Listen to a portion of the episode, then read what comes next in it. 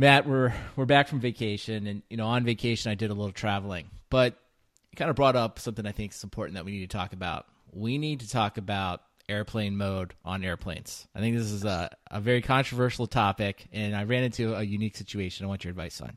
So Okay. I was traveling uh, here domestically in the United States uh, on Southwest, right, with the whole family. So my son, of course, fully uh, he's got all the gadgets, right? He's got the iPad, he's got everything, and he's a good traveler. But we get on the plane. So if you're not familiar with Southwest Airlines, it's kind of an American discount airlines, and of course.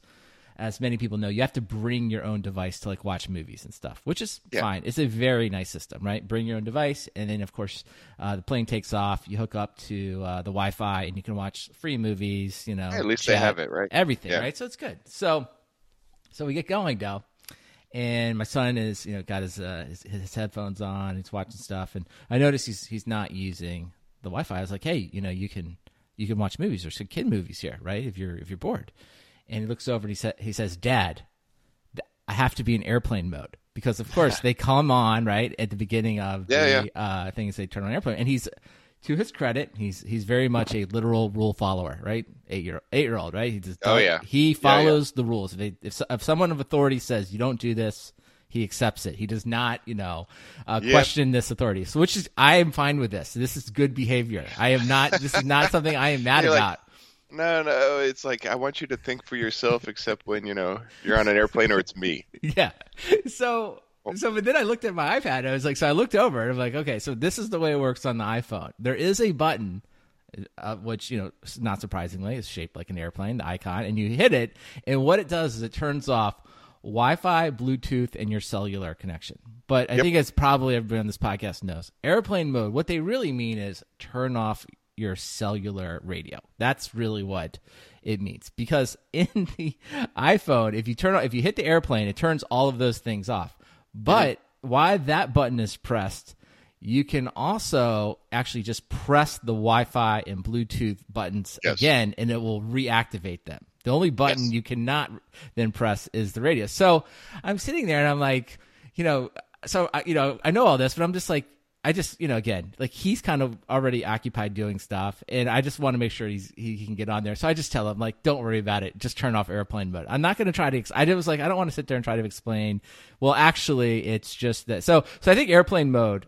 I think there are only two ways for it, right? One way is uh, we just need to get rid of this altogether. We need to accept that like people are going to leave their cellular radios on airplanes and and hope that the airplanes will not crash because of that. Or like Yeah. the entire airplane mode needs to be rethought. The the uh, the entire industry has to come up with like exactly what radios like and it can't be different like different airlines have different policies that's not Yeah. going to work there needs to be one policy that says like when someone says airplane mode android and iphone need to have one button you press and it needs to do the right thing by only turning off whatever thing that they specify uh, Yeah. so so where do you stand on this issue Well, well, i i- it's complicated, right? Because what they want is when they hit that button, yeah, obviously they want the cellular stuff dropped, and and we could go off on a tangent about whether or not that's BS or not, but um, they they want the the airlines they actually wanted to turn off the Wi-Fi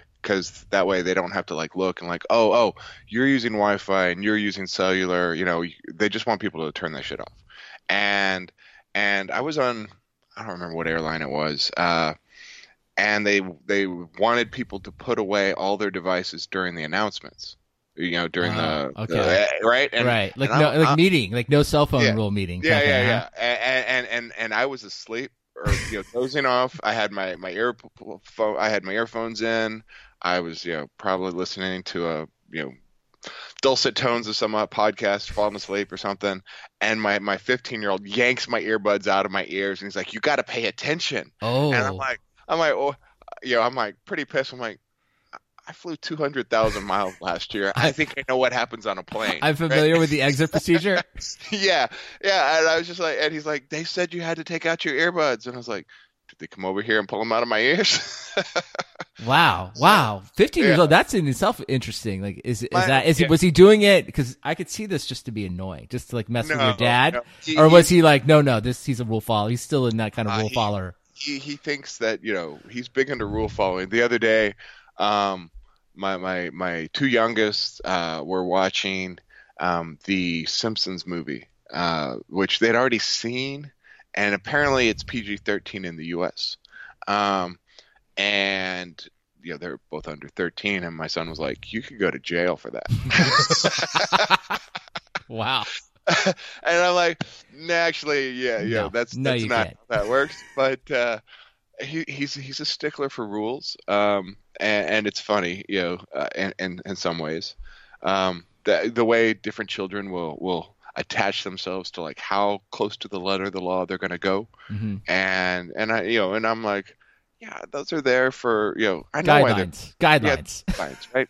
So coming back around to the technical side of things, I'm fine with airplane mode, turning everything off. You know. Okay, but whatever. like just to go back in the Southwest Airlines specific Oh, I know. example, there is no way to access the entertainment system other than using Wi-Fi, and Well, they let the Wi-Fi on Southwest is is from what I can tell always on Always- during the flight. uh, like so, it's there, you know, because that would be the other thing. It's like, well, turn off the Wi-Fi when either at the gate or when you're because it's but it's always Yeah. it's always working. So it's not even clear, uh, you know, because there's the whole like put your device away or like your larger devices during takeoff. But of course, like whatever. I mean, iPads and, and phones, right? They're out like 100 percent, at least in my Yeah. in my world. So, um, so I just thought it was like you know Southwest Airlines has kind of like driven us into this uh, this weird place where it's like, well, you said turn on airplane mode, but you actually providing en- uh, entertainment via Wi-Fi. So we're just gonna. So I think most people. Um, like I was gonna ask my wife afterward, and I didn't. Like I don't think she would even know Mo- the three different buttons. Yeah, you're in airplane, but you can hit the Wi-Fi button; it'll turn back on. Right? I know, but it's two steps. I think I think that most people Yeah. just go with like I'm not gonna because I think this is I, if there's I I'm trying to think of a rule probably more often ignored than this. Like I like when they say everyone turn, put your phone in airplane. I don't see everyone grabbing their phone and and switching it off. I'm like I would assume seventy or eighty percent of the phones are just in normal mode the entire flight. Right? I well, mean, and, and, and and your phone's not in airplane mode, and you turn on your Wi-Fi, and you see like eight other hotspots on the plane, and you're at forty thousand feet, and you're like, oh, okay, um, yeah. So, so my my my airplane mode hack uh, this week is uh, uh, my Australian telco um, charges a lot for international roaming. Uh-huh. And so I'm in the hotel uh, with uh, the hotel wireless. And so my phone uh, this week, when I'm inside the building, I'm keeping it in airplane mode with the Wi-Fi turned on. Um, Yes. Because yeah, because Yes. I, I hit those dead spots, and my phone's like, you know what you need? Uh, podcast. Yeah. And, and that'll be like, that's thirty dollars, please.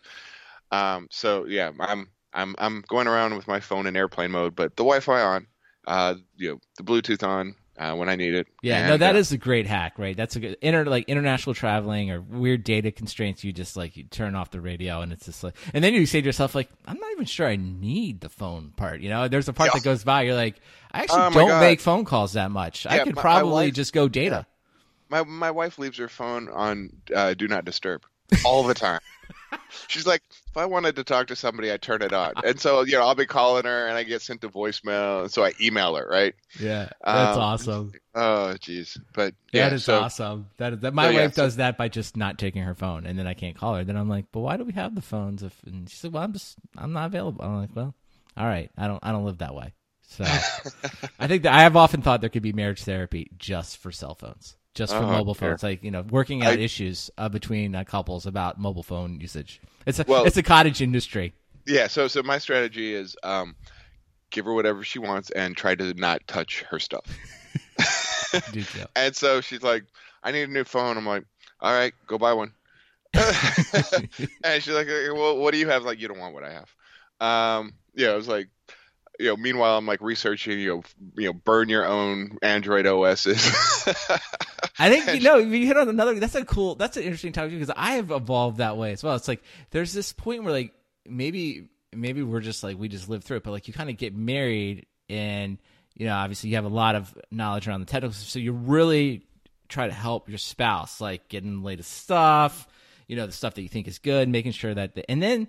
But then it's like they don't really want it, right? And it, and No, it is, and then you, of course you've made it a little too complicated, right? And it's Right. just like, uh, like my wife is, you know, I, we got our Mac a long time ago, and I was like, oh, this thing's great, it's MacBook Air, and she's like, the other day, she's like, I just, she's like, I really just want a Windows machine. I was like, you know, and I finally come around to like, yeah, I think that's right. Like, just just go pick one out. Like, and, and but then I want to like step away from it. Like, I don't want to be involved at all, right? I'm just, yeah. and it's just like you're kind of like over time you get further and further away. So you're almost like living two different lives. It's almost like I don't know anything. I don't know anything about technology. Just right, do what right, you right. want. Well, that, that that's uh, the tweet that's pinned to my my my profile uh, was was someone as was like one of my relatives saying, "Oh, you know, uh, you work with computers. You know, can you help me with my computer?" And I was like, "Only if you got like a thousand of them." That's right. Well, I did. I did over the break. I uh, I one way I around this because I was around a lot of family, and as I promoted my son to level one support, I was like, "You're now level one tech support, right?" Because again, as we discussed, he's very much a rule follower. So level, as we all know, level one tech support is this: whatever you have, power it all the way down wait a few seconds, power it up again, right? Like that's always like so he is adept at this. So like people come over, I'm like, you got to go see my son. Go through the process. and, then, and, and, go ahead. He's like, you, you haven't applied all these service packs. Come on, come on, people. Your backups. You're two FA. I mean that that's my eight year old and my fifteen year old. They're like, or my nine year old.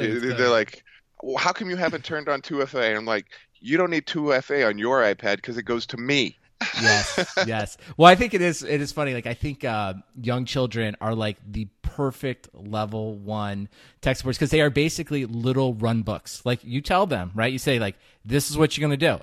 And here's the thing. And if it doesn't work, oh, oh. and as soon, when it doesn't work, because this is what you say, like you do exactly this, and when none of these things has worked, then you escalate, then you come find me, and it's perfect yeah. because like they i mean just like robotic machines. I dad i did everything. I powered it off i powered it on. I plugged it in I plugged it out. And we went through this and it didn't work. And it's like okay well then you know what? I'm, it's time for me to get involved. They, they also make great qa because um, what what you need to do is uh, slap on the parental controls and they'll find how they don't work.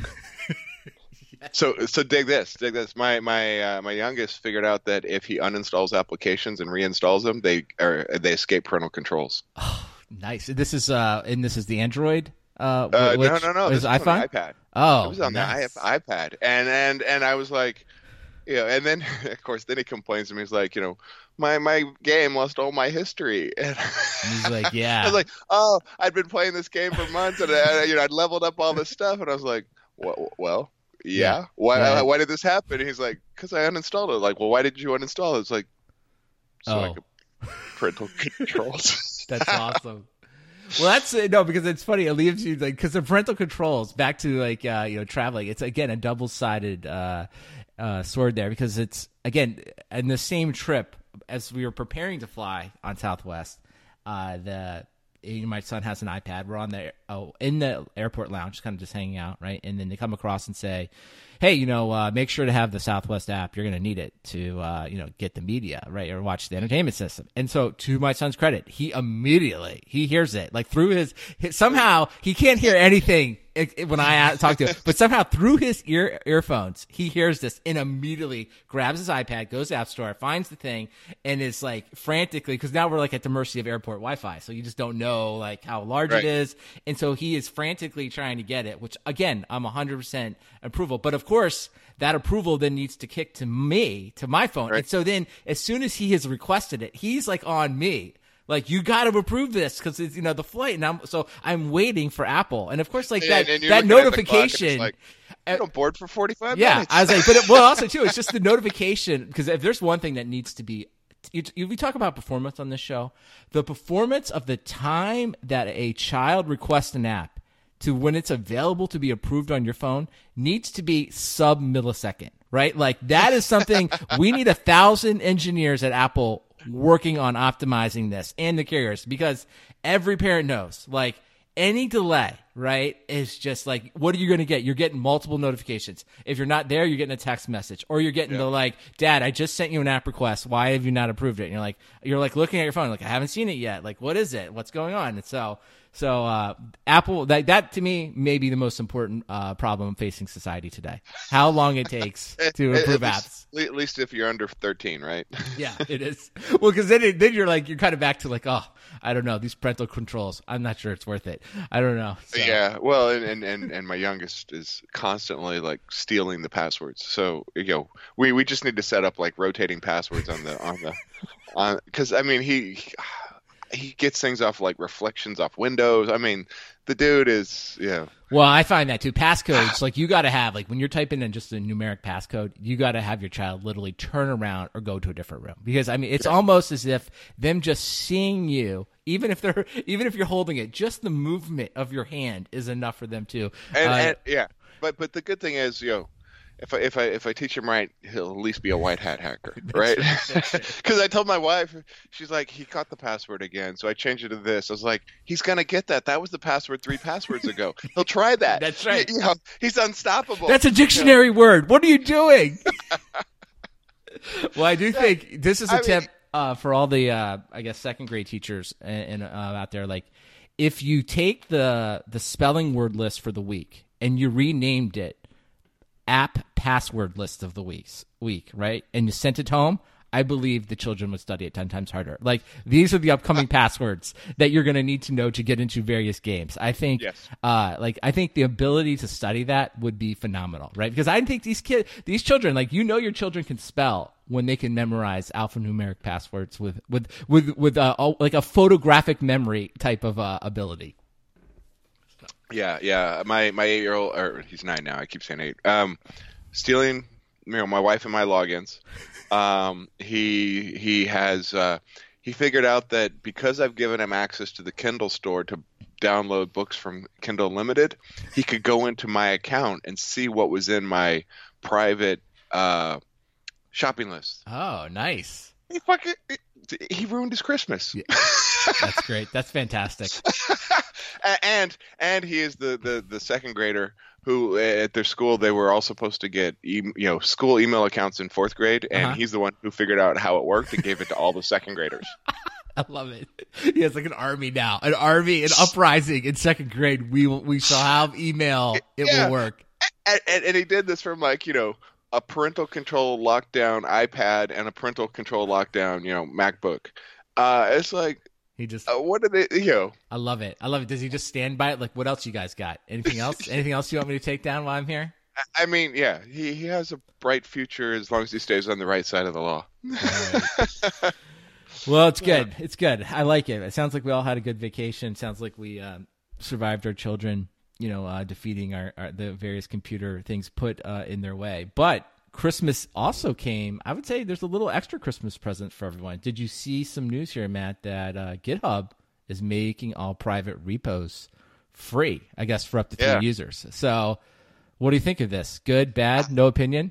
I mean, I, I I'm actually uh, excited about this. I I had had to get myself a GitHub private account because I was holding on to like two or three private repos, and then I went and and I had actually opened a Bitbucket account at some point uh, for that express purpose. Right? I you know you you do a little bit of dev of your own, and you're not ready to share it, and you're like, I'm just going to keep this private. Um, and so I had a Bitbucket account, and then I you know, luckily for me, I, I control well. I, I I have a lot of GitHub organizations that I belong to, and so I had kind of stashed some private projects and paid accounts Right. that perhaps an employer paid for. Um, but you know, there, I, I had actually gone to a private and paying, and then uh, I undid that uh, maybe six months ago. You know, because I was like, why am I paying eight bucks a month? You know, so I, I noticed that uh, as soon as I saw that announcement, I went to my account and I was like, oh, GitHub says I can have free free stuff now. So I, I actually uh, uh, the stuff in, I had in Bitbucket had just been rotting there. So, um, which is exactly what's going to happen, right? Um, all the people, you know, it's not, it's probably not a huge number of people going to Bitbucket and GitLab for free private personal repos, but I'm exactly the kind of person who did that, and and so uh, that's what they just did, Yeah. right? They're they're going after like you know. And, and and you know for them to get eight bucks a month out of me not a big deal but it just reinforced their data gravity right i you know bit git is uh, distributed but everyone puts their stuff in one place.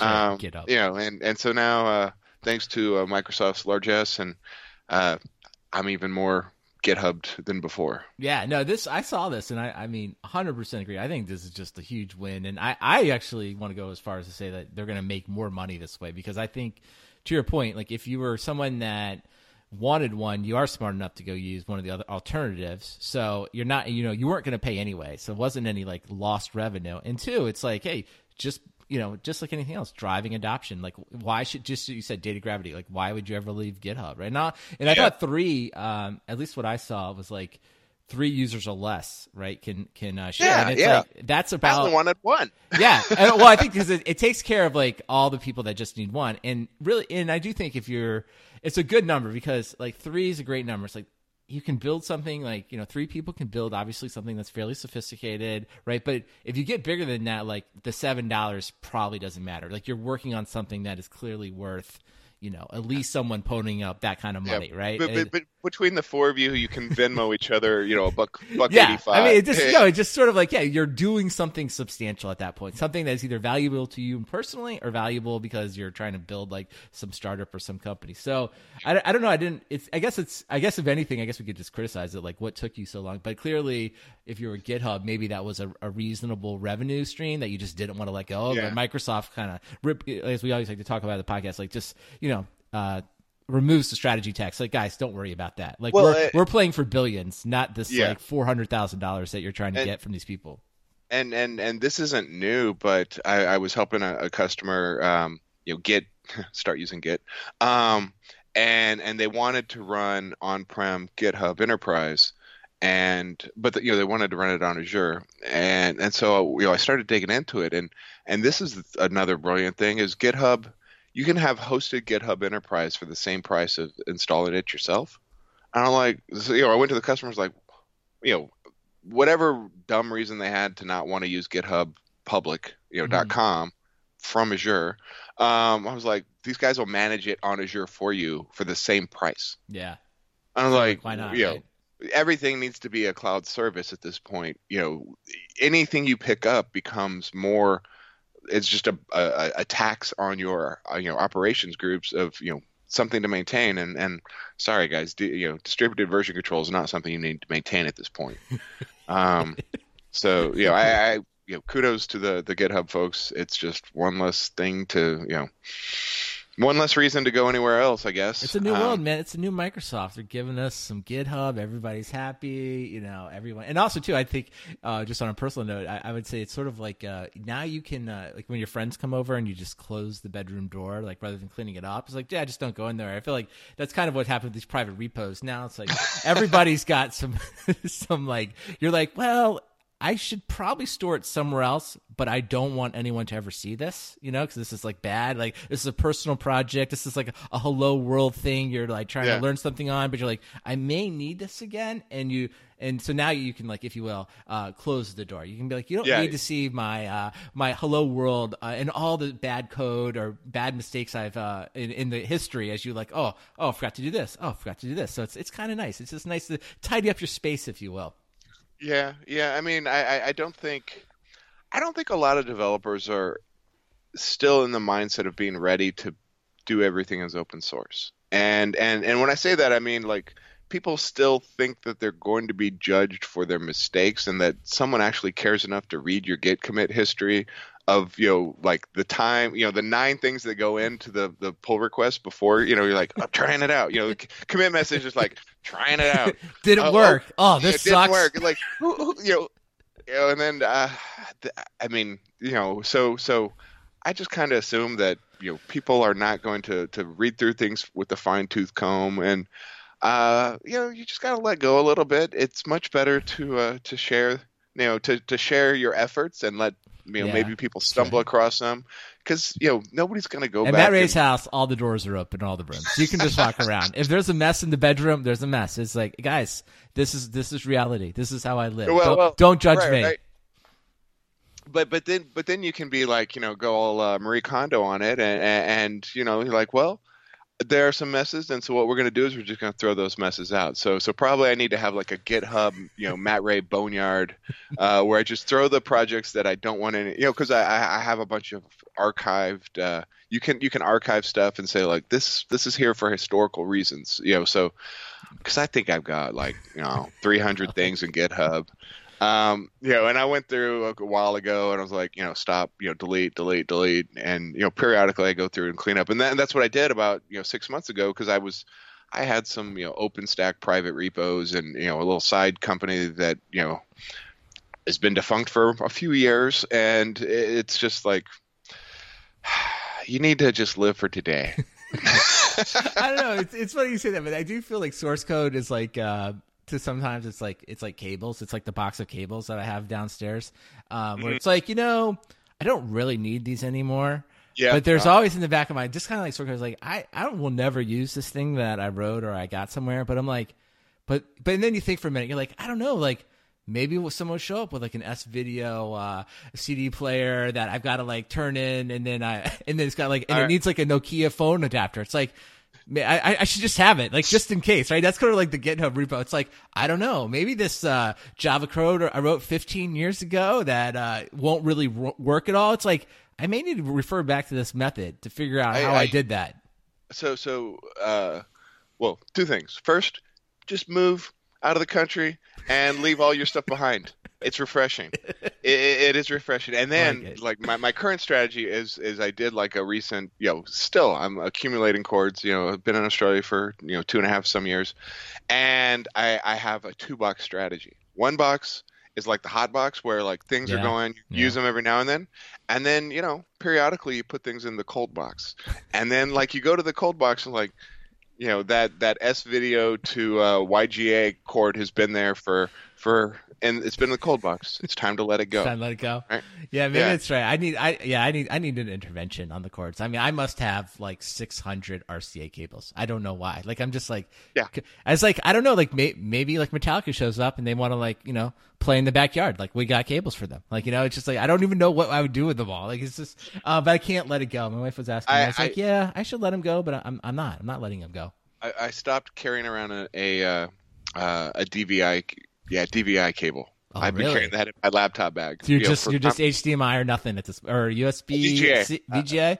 Okay, yeah, VGA. I, right. which is sad, right? Because there's like you know two or three you know generations of K of better than VGA things in there before they got to to uh, HDMI, and yeah, so I my my carry case now has VGA and uh, you know And HDMI. VGA, though, it is funny. It's like it's it is the most reliable of everything. It's like when in doubt, that it's going to have VGA. Like if it doesn't have HDMI, VGA is probably your next best option. Yeah, and, and I have a uh, you know a, a USB squid adapter that you know for for other people, right? Because you know every single time I go on a trip with my family, I'm like you know they're forgetting their Thunderbolt connections for their iPhones and iPads, and I'm like I don't even have those devices, and I'm I'm responsible for charging. Yeah. Well, that's just that's saving yourself. I've been back to dad mode. It's like I can either Yeah. teach them a lesson and let them not have the devices that that are basically have no power, causing me immense pain when I'm traveling, or I can carry this and just like have make sure everyone has power. And, and, and dad mode extends to the workplace because you know I, I'm I'm here in Seattle for uh, Chef's uh, you know big annual kickoff coming from Australia, and so I bring more U.S. Apple adapters for the little because I you know I br- I bring extras know and because I'm like you know what my EMEA and and Australian and Singaporean coworkers someone's gonna forget. Dad mode wins. Dad mode wins. Dad mode always wins.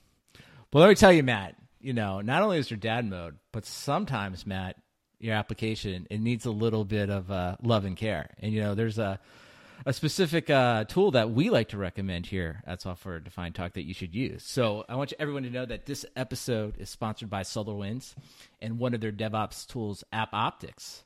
Nobody likes a trade off. So why trade off when you can have it all?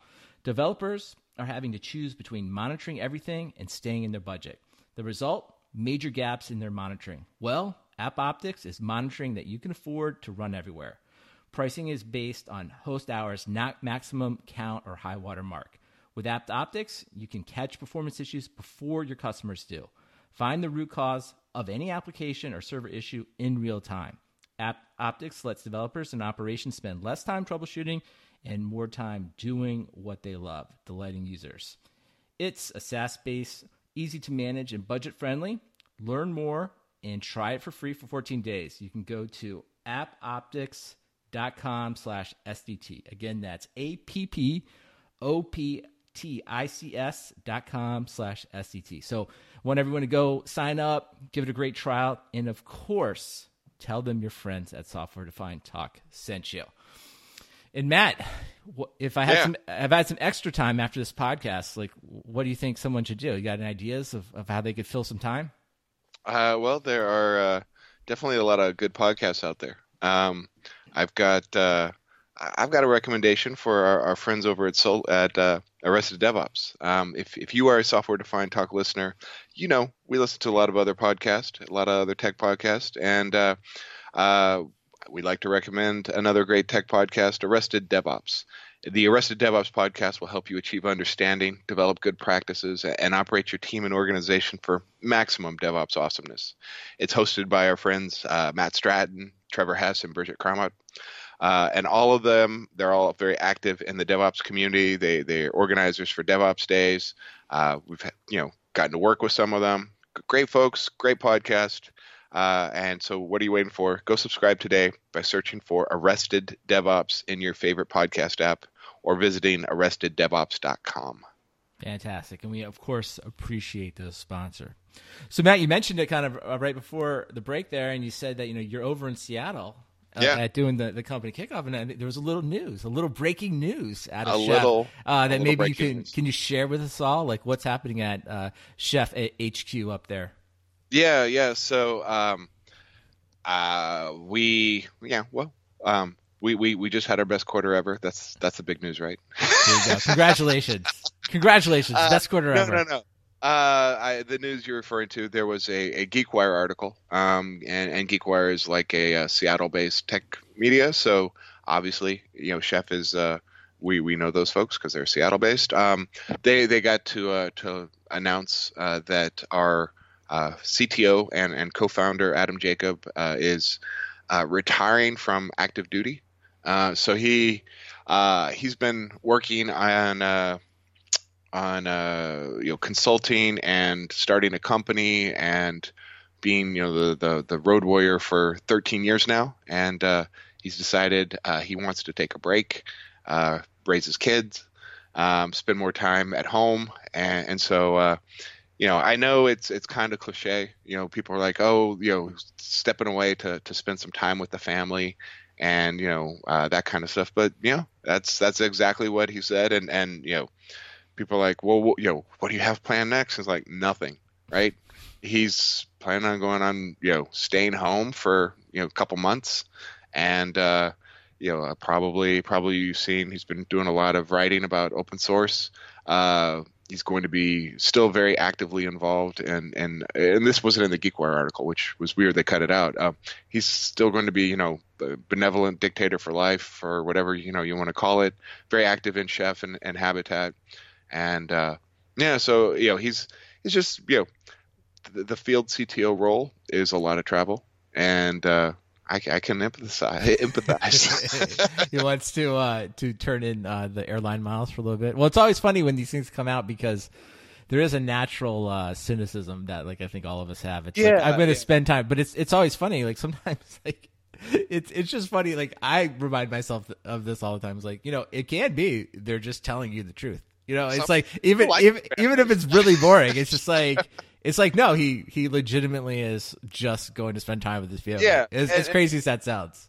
Yeah, and and so he gave a, a very you know heartfelt uh, uh, you know going away speech to the company, and and he said you know um, he wanted to preempt burnout. Right, this was like you know you kind of you start to feel like you you don't get the same rush from you know helping customers or you know talking about you know you know continuous delivery for the thousandth time you you get a little burned out on some of it and he said you know i don't you know and and you know like i was i was you know joking but the company had like the best quarter ever every you know all the metrics are you know up and to the right everything's great you know and that's why the ceo had to you know pipe in and say that but every so he's like well, you don't want to leave when things are bad right you because then people are like you know rats abandoning a ship and and you know And they oh, usually are making you leave then, right? They're like, Yeah, you need exactly, to go. You have to leave now. So, and and like he's joining the board which doesn't usually happen right Yeah. usually it's like you get kicked off the board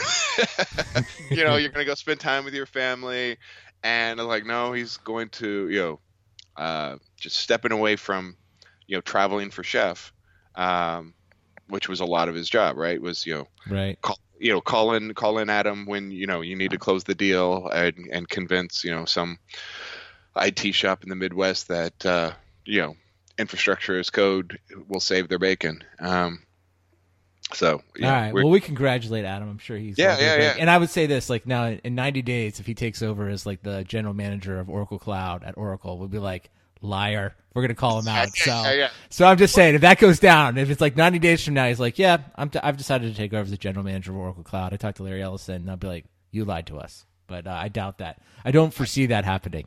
I don't either. Yeah. But uh, you know, it's interesting. Like his announcement, I thought was kind of interesting because you know we there was a we spent a lot of time on the last episode, which was a couple episodes now, talking about kind of all this licensing, open source licensing, and so it's it feels like a lot of people over the break, you know, fired up the old medium and had something to say. There was quite a bit yeah. of uh, uh, talk about this. So I guess a couple things, articles that I thought were interesting, like one was um, this article. It was kind of the the non compete uh, software movement. And I guess that was written that, that, uh, yeah, by Adam, Adam, right? Yeah. And so, um, I guess in his uh, new role as a board member, like I thought he did. It's definitely a good read. It's also you know pretty short, which is, which I like. You know, I'm, I'm always appreciated. I always appreciate it. Uh, but these, you know, these hundred tabs aren't going to close themselves. Yeah, right? it's like yeah.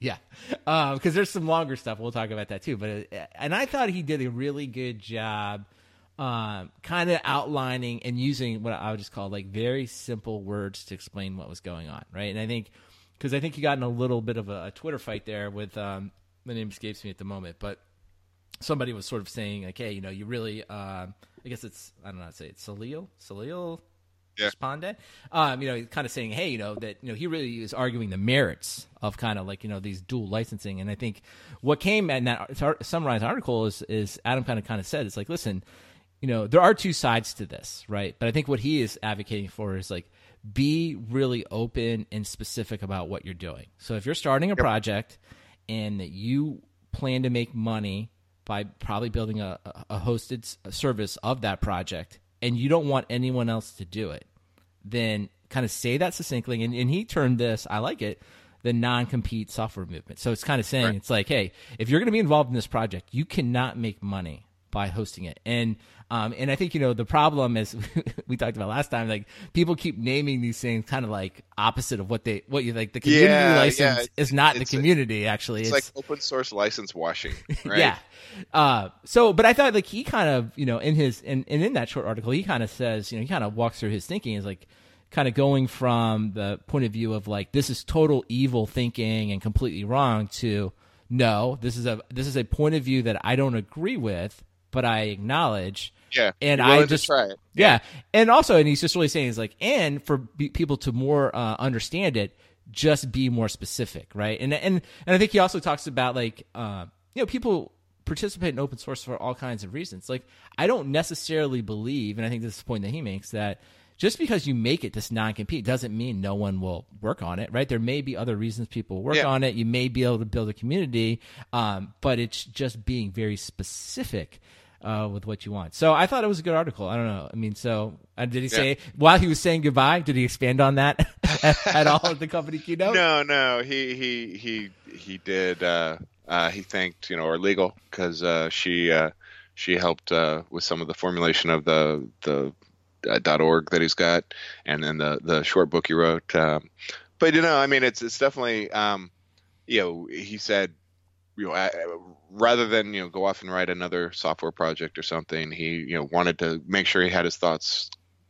around this, uh, and that's you know that's where it came from. Is is you know there's a lot of you know open source consternation going on, and you know he wanted to have a, a well thought out position on it. So uh, that's that's what he's up to, and uh, you know he'll uh, come back into the chef community refreshed and and uh, and active and ready to go. Yeah, and so there's another article kind of like related to it as uh, as optimizing impact, and, it, and I guess it was by the one of the founders or creators of Envoy. So in his yeah, article yeah. was really good about like you know, and he basically says why I will not start an Envoy platform company. I don't know, Matt. What what did that one say? Well, that that was actually from from June of 2017 when when uh, Envoy had just been kind of open sourced, and people were like, "Oh, this is cool." You know, it's this you know joint project between. Uh, uh, Google is you know I don't I don't remember who all it was. He was at Lyft, I guess, and and he like you know the, he said I'm not going to start a business because um, I don't want to I don't want to stop anyone from adopting this project, and I'm not ready to uh, you know kind of put in put in the guards of making a business, uh, you know, a feasible business around this. I don't know what a you know business use case for. I, I don't know how to make a, a business around this. Uh, so I'm not going to you know go get VC and, and try to monetize this. I'm going to nurture it. I've got a day job that lets me nurture it. Uh, you know, and and I think that's that's one of the things I've seen. Uh, a couple people you know say over Twitter is like same project, different company, right? and, and so you know if if you don't if you don't control the upstream, it's kind of hard to really have a, a lockdown open source commercial company around a single project. So maybe he could have pulled it off, but he's just like, I want this to be healthy, uh, and and obviously uh, Envoy's you know uh, done pretty well as, as you know as far as adoption, and I'm sure you know he's probably you know Silicon Valley well paid developer and you know he's probably not hurting. Yeah. yeah no i mean i think we you know we talk on the show all the time about product market fit but i think there's sort of something different you know like project market fit right? It's like and i think he does a good job kind of outlining that you know here are the business models that uh, people kind of make money using open source and he kind of yeah. calls out and says like really the most obvious way to is to start an open source project, but then build a SaaS based business on it, right? And he's and he kind of says in there, he's like, I don't believe Envoy is really fits that. Like you can maybe do it, but it's really probably better, you know, suited, if you will, as a piece of infrastructure inside something else. Uh, and I think that was a very smart way to think about it. It's like, hey, I can actually build this platform. I can work on the technology problems. I can make it open source. To to your point, I'm sure he's doing you know good enough uh, in in solving those challenges. And you know, and I think he kind of said like you know I don't feel like this has a I and that's for him speaking personally. It's like he didn't see a huge business case to build it out. So um, I don't know. I just think I don't think people think enough about that. So that's why I really thought this was was really well written. Yeah, and and and and prescient, really. I mean, because it's you know, it was the articles eighteen months ago. Yeah, yeah, and it seems it seems you're right. In some ways, it seems even and, more. And, and here we are, like you know, downstream from from that that article of you know, people are like, well, because uh, I think I dropped it into the the Slack channel backlog. Um, they're the open the open source one of the open source groups. Uh, OSI, the ones who get to like decide what's open source and what's not, but because they own the open, the trademark on open source, they post minutes of like you know this month in licenses, and you know they took apart you know there there have been a couple of attempts to, to try to push in like you know the uh, like the Mongo license and you know the community clause things and, they keep getting rejected but it's you know they show them and and there was like a, a, an interesting exchange in there like well if you didn't think that you know Stallman and uh, Eben Moglen could you know sort this out when they were trying to do the APL why do you think you know you could slap something together in a week? All right so uh, it's just funny because you know there's the, I mean that's deep open source nerd license snark but I mean uh, you know so I, I, think that maybe we can put it in the show notes or something. Yeah, no, we should definitely do it. And I, yeah. I, I, think one other thing we should recommend reading, you know, uh, is uh, Steve O'Grady, right? Stephen O'Grady over at Red. Oh yeah, he, yeah. He wrote uh, a long piece. Uh, it's the cyclical theory of source. So you know, as uh, I commented, Adam, short and sweet. But like, listen, you know, O'Grady brings like what I think like the New Yorker kind of like. It's like you're gonna set like, oh, you're like this could be like an economist type read. Like when it's gonna be good, you need to settle in though. You need to like go to the bathroom, get something to drink, and then launch into this piece. So it's very good. It's very detailed. Um, and he kind of walks through kind of like lots of you know kind of look, looking at it from as he does very well often right kind of stepping back and looking at the different cycles that kind of come and go so i think if somebody's really interested and you got a little little time right you got like you know you really want to like procrastinate uh, on work uh, get in there and uh, check his thing out because he you know yeah. Uh, he's he's thought like I don't know if he's like the foremost thinker, but you know, he's definitely up there. Right? He seems to have yeah. spent like well, a, at least a decade, maybe longer, thinking yeah. about this. I mean, and and you know it, that that that's his day job, right? And so you know he can take the time to sit and and ruminate on it, and then drop you know, like you said, a, a New Yorker piece on us. Um, so so it's definitely a good read. Um, the, you know that browser tab stayed open for a, a while until I could commit myself to you know you the full undivided attention. You know, give, give, give me my five five paragraph medium articles, please. That's right. That's what I say. Steve O'Grady not getting a job at Axios anytime soon. He's not. He, he will not be getting the Axios enterprise software gig. He just needed to call it, you know, top five reasons your license is BS. Yeah, that's yeah. not. That's not the O'Grady. the, the O'Grady is not that. it is. Uh, uh, so we had okay. So that's a lot of the news there. And then we had a few other quick hits. I mean, I guess we should we should give a quick shout out to our, our, our old friend, Mr. Mark Hinkle. He Yeah, and yeah, yeah. has started another company, TriggerMesh, and Yep. they they talk about being, I mean, for, uh, on the front edge. They have not only adopted Knative, as I understand it, but they are actually using the Knative.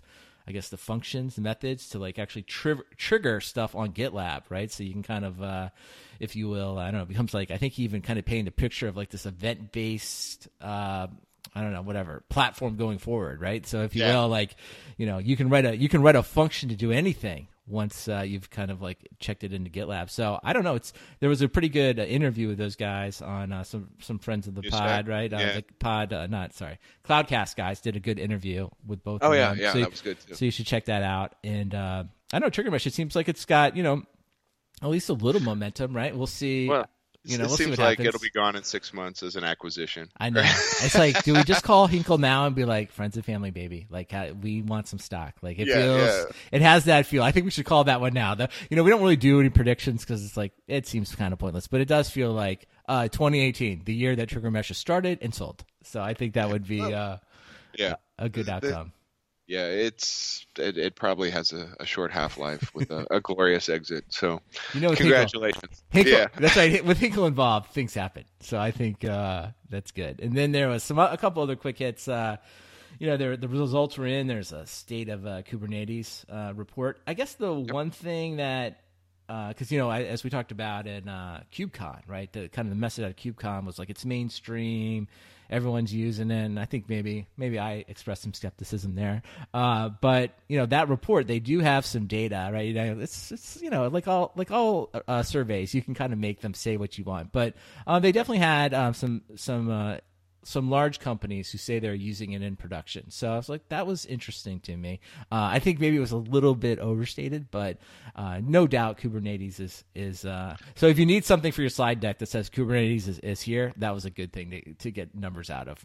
yeah, and and and surprisingly, their conclusions, you know, aligned well with the products they offered. yeah, just amazing. It was just amazing Yeah. that that happened. So, you know, but but now now they're in the VMware umbrella, so uh, we'll we'll see how We'll that see continues. happens. And then, you know, I think you dug this up. I don't know if we even talked about it. We should give out the the number. So Heptio got acquired by VMware sometime last year. I remember us talking about it, but uh, the official number, I guess somebody dug through the S1 or whatever. Uh, the article said it was $550 million. So it was 10 times their VC funding, which probably means it was like uh, a quadrillion times their earnings, their actual er, uh, money. So uh, sounds like they did extremely well. So if you Yeah. have the wherewithal, seems like a good time to start a, a Kubernetes company or call Mark Hinkle and see if he'll hire you. those, are, those are your two options. Well, you, you just need to figure out what's missing from you know the the ecosystem that hasn't been you know started up yet, and uh, don't take a B round. It makes it too hard Don't to get acquired. That's right. There you go. Right. That's right. Don't take a B round. That would be uh, good Yeah. advice. And then I think one other thing that happened that uh, is Dell. Dell is now back on the New York Stock Exchange. So I don't know. Does that mean Cote's rich again? We just never really understand. Maybe that's why he's he's left us. He's like he's on a private jet now, just flying around with all this IPO money. Uh, so I don't know what to make of it. It just seemed like uh, I just kind of term it like a like not just a financial transaction, but it, it really did feel like oh we're just gonna like move some money around here. It's like it seems good, but it it didn't seem like all that you know um, game changing to like the industry in general. Like it seems like Dell will continue to do what it it's going to do. It's going to pay down its debt. It'll still be a good company. It'll continue to like you know be the umbrella brand for all of the things that it owns now. So I don't know. I mean, should we should we say more about the Dell stuff? I got nothing. I, you know, fin- financial shenanigans and wizardry, and Dell is public again, and and right. and probably you know billions of dollars of debt just vanished somewhere. Yeah. So we should just say good for them. Good for that. it's always them. good to like pay off your debts, right? Like, yes. Good for them. We're, we're- yes, we're- Congrats. yeah. yeah. Way to Uh, go. All right. Well, before we get out of here, a couple things we should talk about. Like, uh, you know, well, it looks like Cote is going to be all over the place. So you, you can read, but uh, he he's going to make it uh, in theory, to the United States a couple times. So uh, I think in January he's going to be in Charlotte. There's even talk that I'll be in Austin. Maybe we'll like get together, have do a little happy hour. Uh, and then there's going to be in uh, various European cities that I'm afraid to pronounce the names. I, I, just I just don't know how to say that one. So look yep. at the show notes. You'll know if uh, you're the kind of person that will be there. And Matt, we got some uh, some good feedback over the break. Yep. Rich from uh, Stafford, Virginia. He wrote a, a, great iTunes review, so I sent him a great T-shirt, which uh, he got. He's of course enjoying it. And then if you want a free ter- T-shirt uh, you can just write a quick iTunes review, send me a quick note at stickers at software defined talk, uh, and I can send you a gray or black shirt that is either large or extra large. That's all I can send you. Uh, and you have to be in the United States. This is like this is like uh, you know this is the long uh, promotion at the end where it's like and conditions apply. Those are all the conditions. Yes, so conditions. that's good. And then we got like uh, a fun thing, you know, like I of course my son as I mentioned already earlier, uh, I told him this the other day. Is uh, our our uh, avid listener uh, Justin Garrison, he works at Disney and he works on uh, oh it's not Disney I think it's like Disney streaming. But anyway he let me know on Twitter that he worked on Ralph Breaks the Internet I guess his team in the technology. And if you go in the credits uh, I think they're in the core services he is in the credits. So I told my son I was like one of the listeners helped make Ralph uh, Breaks the Internet and he thought it was cool. And he even said he's like hey dad you should tell. You should tell like we're we're uh, out with some family. He's like, you should tell everybody. You're one of the listeners, Nick Ralph picked And I was like, because I thought it was pretty cool. Because oftentimes we have lots of listeners and it's like insurance and stuff like this, but it's uh, super fun. So like, I'll actually leave the tweet in there if you want to see it. But he's also hiring a bunch of people, so it looks like that would be a fun place to work, yeah. like Disney, right? Like work on movies. I mean, it's pretty easy to understand what you do, so I like it, man. Check it out. Uh, um, happy but of course, if uh, if this podcast is not enough, you can also join us in Slack. Uh, we thank uh, uh, no SSHJJ for setting it up. So just go in there. You can uh, automatically register yourself, and you can get in here. And you can uh, Slack channels is always it's been very active lately. All kinds of good stuff. And if that's not good enough for you, you can follow us on Twitter, Instagram, LinkedIn. Somewhere we have a Facebook page. If you deep down, you can probably find that uh, and, and check us out. And I did a couple interviews over the break. Some uh, some we actually have played in here. Uh, but if you want to hear more interviews, go to Software Defined Interviews podcast, and you can listen to me me interview a bunch of people. Cote's got some interviews in there, um, so check those things out. All right, Matt. With all that said, you got a recommendation for us this week? Uh, not not not exactly a new recommendation. Um, I couldn't remember if I'd seen the movie Tombstone. So on my, my flight over, I'm I'm still I'm still in the uh, the Red Dead Redemption um, playthrough, re- replay through, and you know that makes you want to watch westerns. And so I was like, I need to rewatch Tombstone, which came out I don't know, a long time ago. Um, but uh, they on the the DVD extras, which are conveniently on YouTube, um, they've got the making of it, which was pretty good. So, like, uh, movie holds up. Still, still good movie and uh, there's some really good stuff in the extras. So uh, check that out. All right, the Tombstone. So what? So yes, you know, would you like to you guess know, what year? What year this was uh, oh, made in? Take a guess. 95. 93, 1993. Uh, oh wow. It is. Yeah. Uh, it stars a very young-looking Kurt Russell. Yeah, Val, yeah. Val uh, Kilmer, Sam Elliott. You know, Sam Elliott does not age. He has no. been the same age for at least 35 years. So yeah, uh, yeah I've not, I, I cannot say I've seen that lately, but a good movie, and I, I yeah, enjoyed it definitely. back in the time. Um, well, my recommendation is going to be the the Dream podcast. So it's uh it's it was on a bunch of best of lists, so maybe you guys have checked it out. But it's a it's a, it's definitely something you can listen to anytime. I think there's like eight or ten episodes. So if you're looking for something kind of meaty, you should definitely jump into it. So what it's about is it's uh the dream in this case kind of refers to this idea of like people starting or getting involved in like uh, either pyramid schemes if you want to be like condescending about it or like kind of negative or they call it like multi-level marketing. And it does a great job kind of like outlining both like kind of the psychology that is used to like draw people in to these different programs like why someone would and um and kind of and then it also kind of talks about the repercussions that many of the people that get involved actually end up losing a lot of money uh involved. But it actually goes back and, and talks about a lot of the history. Like there was a time where pyramid streams were heavily regulated or multi-level marketing was heavily regulated um, but uh, that kind of changed with uh, the introduction of amway amway and as we going back 30 40 50 years uh, was started by this guy this uh, uh, devos founder, right? Like the and so the reason this is interesting, and then he heavily lobbied to kind of create rules that made it um, made it easy to like to not be, if you will. Um, labeled a pyramid scheme, and of course, like, and then that actually has a bunch of political implications that they followed up through times. And now, actually, Betsy DeVos is actually holds a cabinet position, so it's kind of interesting because like it ties lots of things together, right? Like you see, and then kind of this ongoing idea of that, you know, if you get big enough um, you can kind of like you know write the regulations that favor you and really entrench you. And I thought that's like you know we talk a lot about that in technology, but you kind of go back in time and like see it, like listening to this was like wow, it's like oh this is uh, this has happened before, this will happen again. So I thought it was a very entertaining podcast. So you should should definitely check that out. All right. With that, we appreciate everyone listening. We hope you guys had a great break. We're back. We hope you're you're back at work doing a great job, and we will be back publishing episodes all year long. And rumor has it, Michael Cote may return next week. may return. All right. Uh, but until then, we'll talk to you next time. Bye.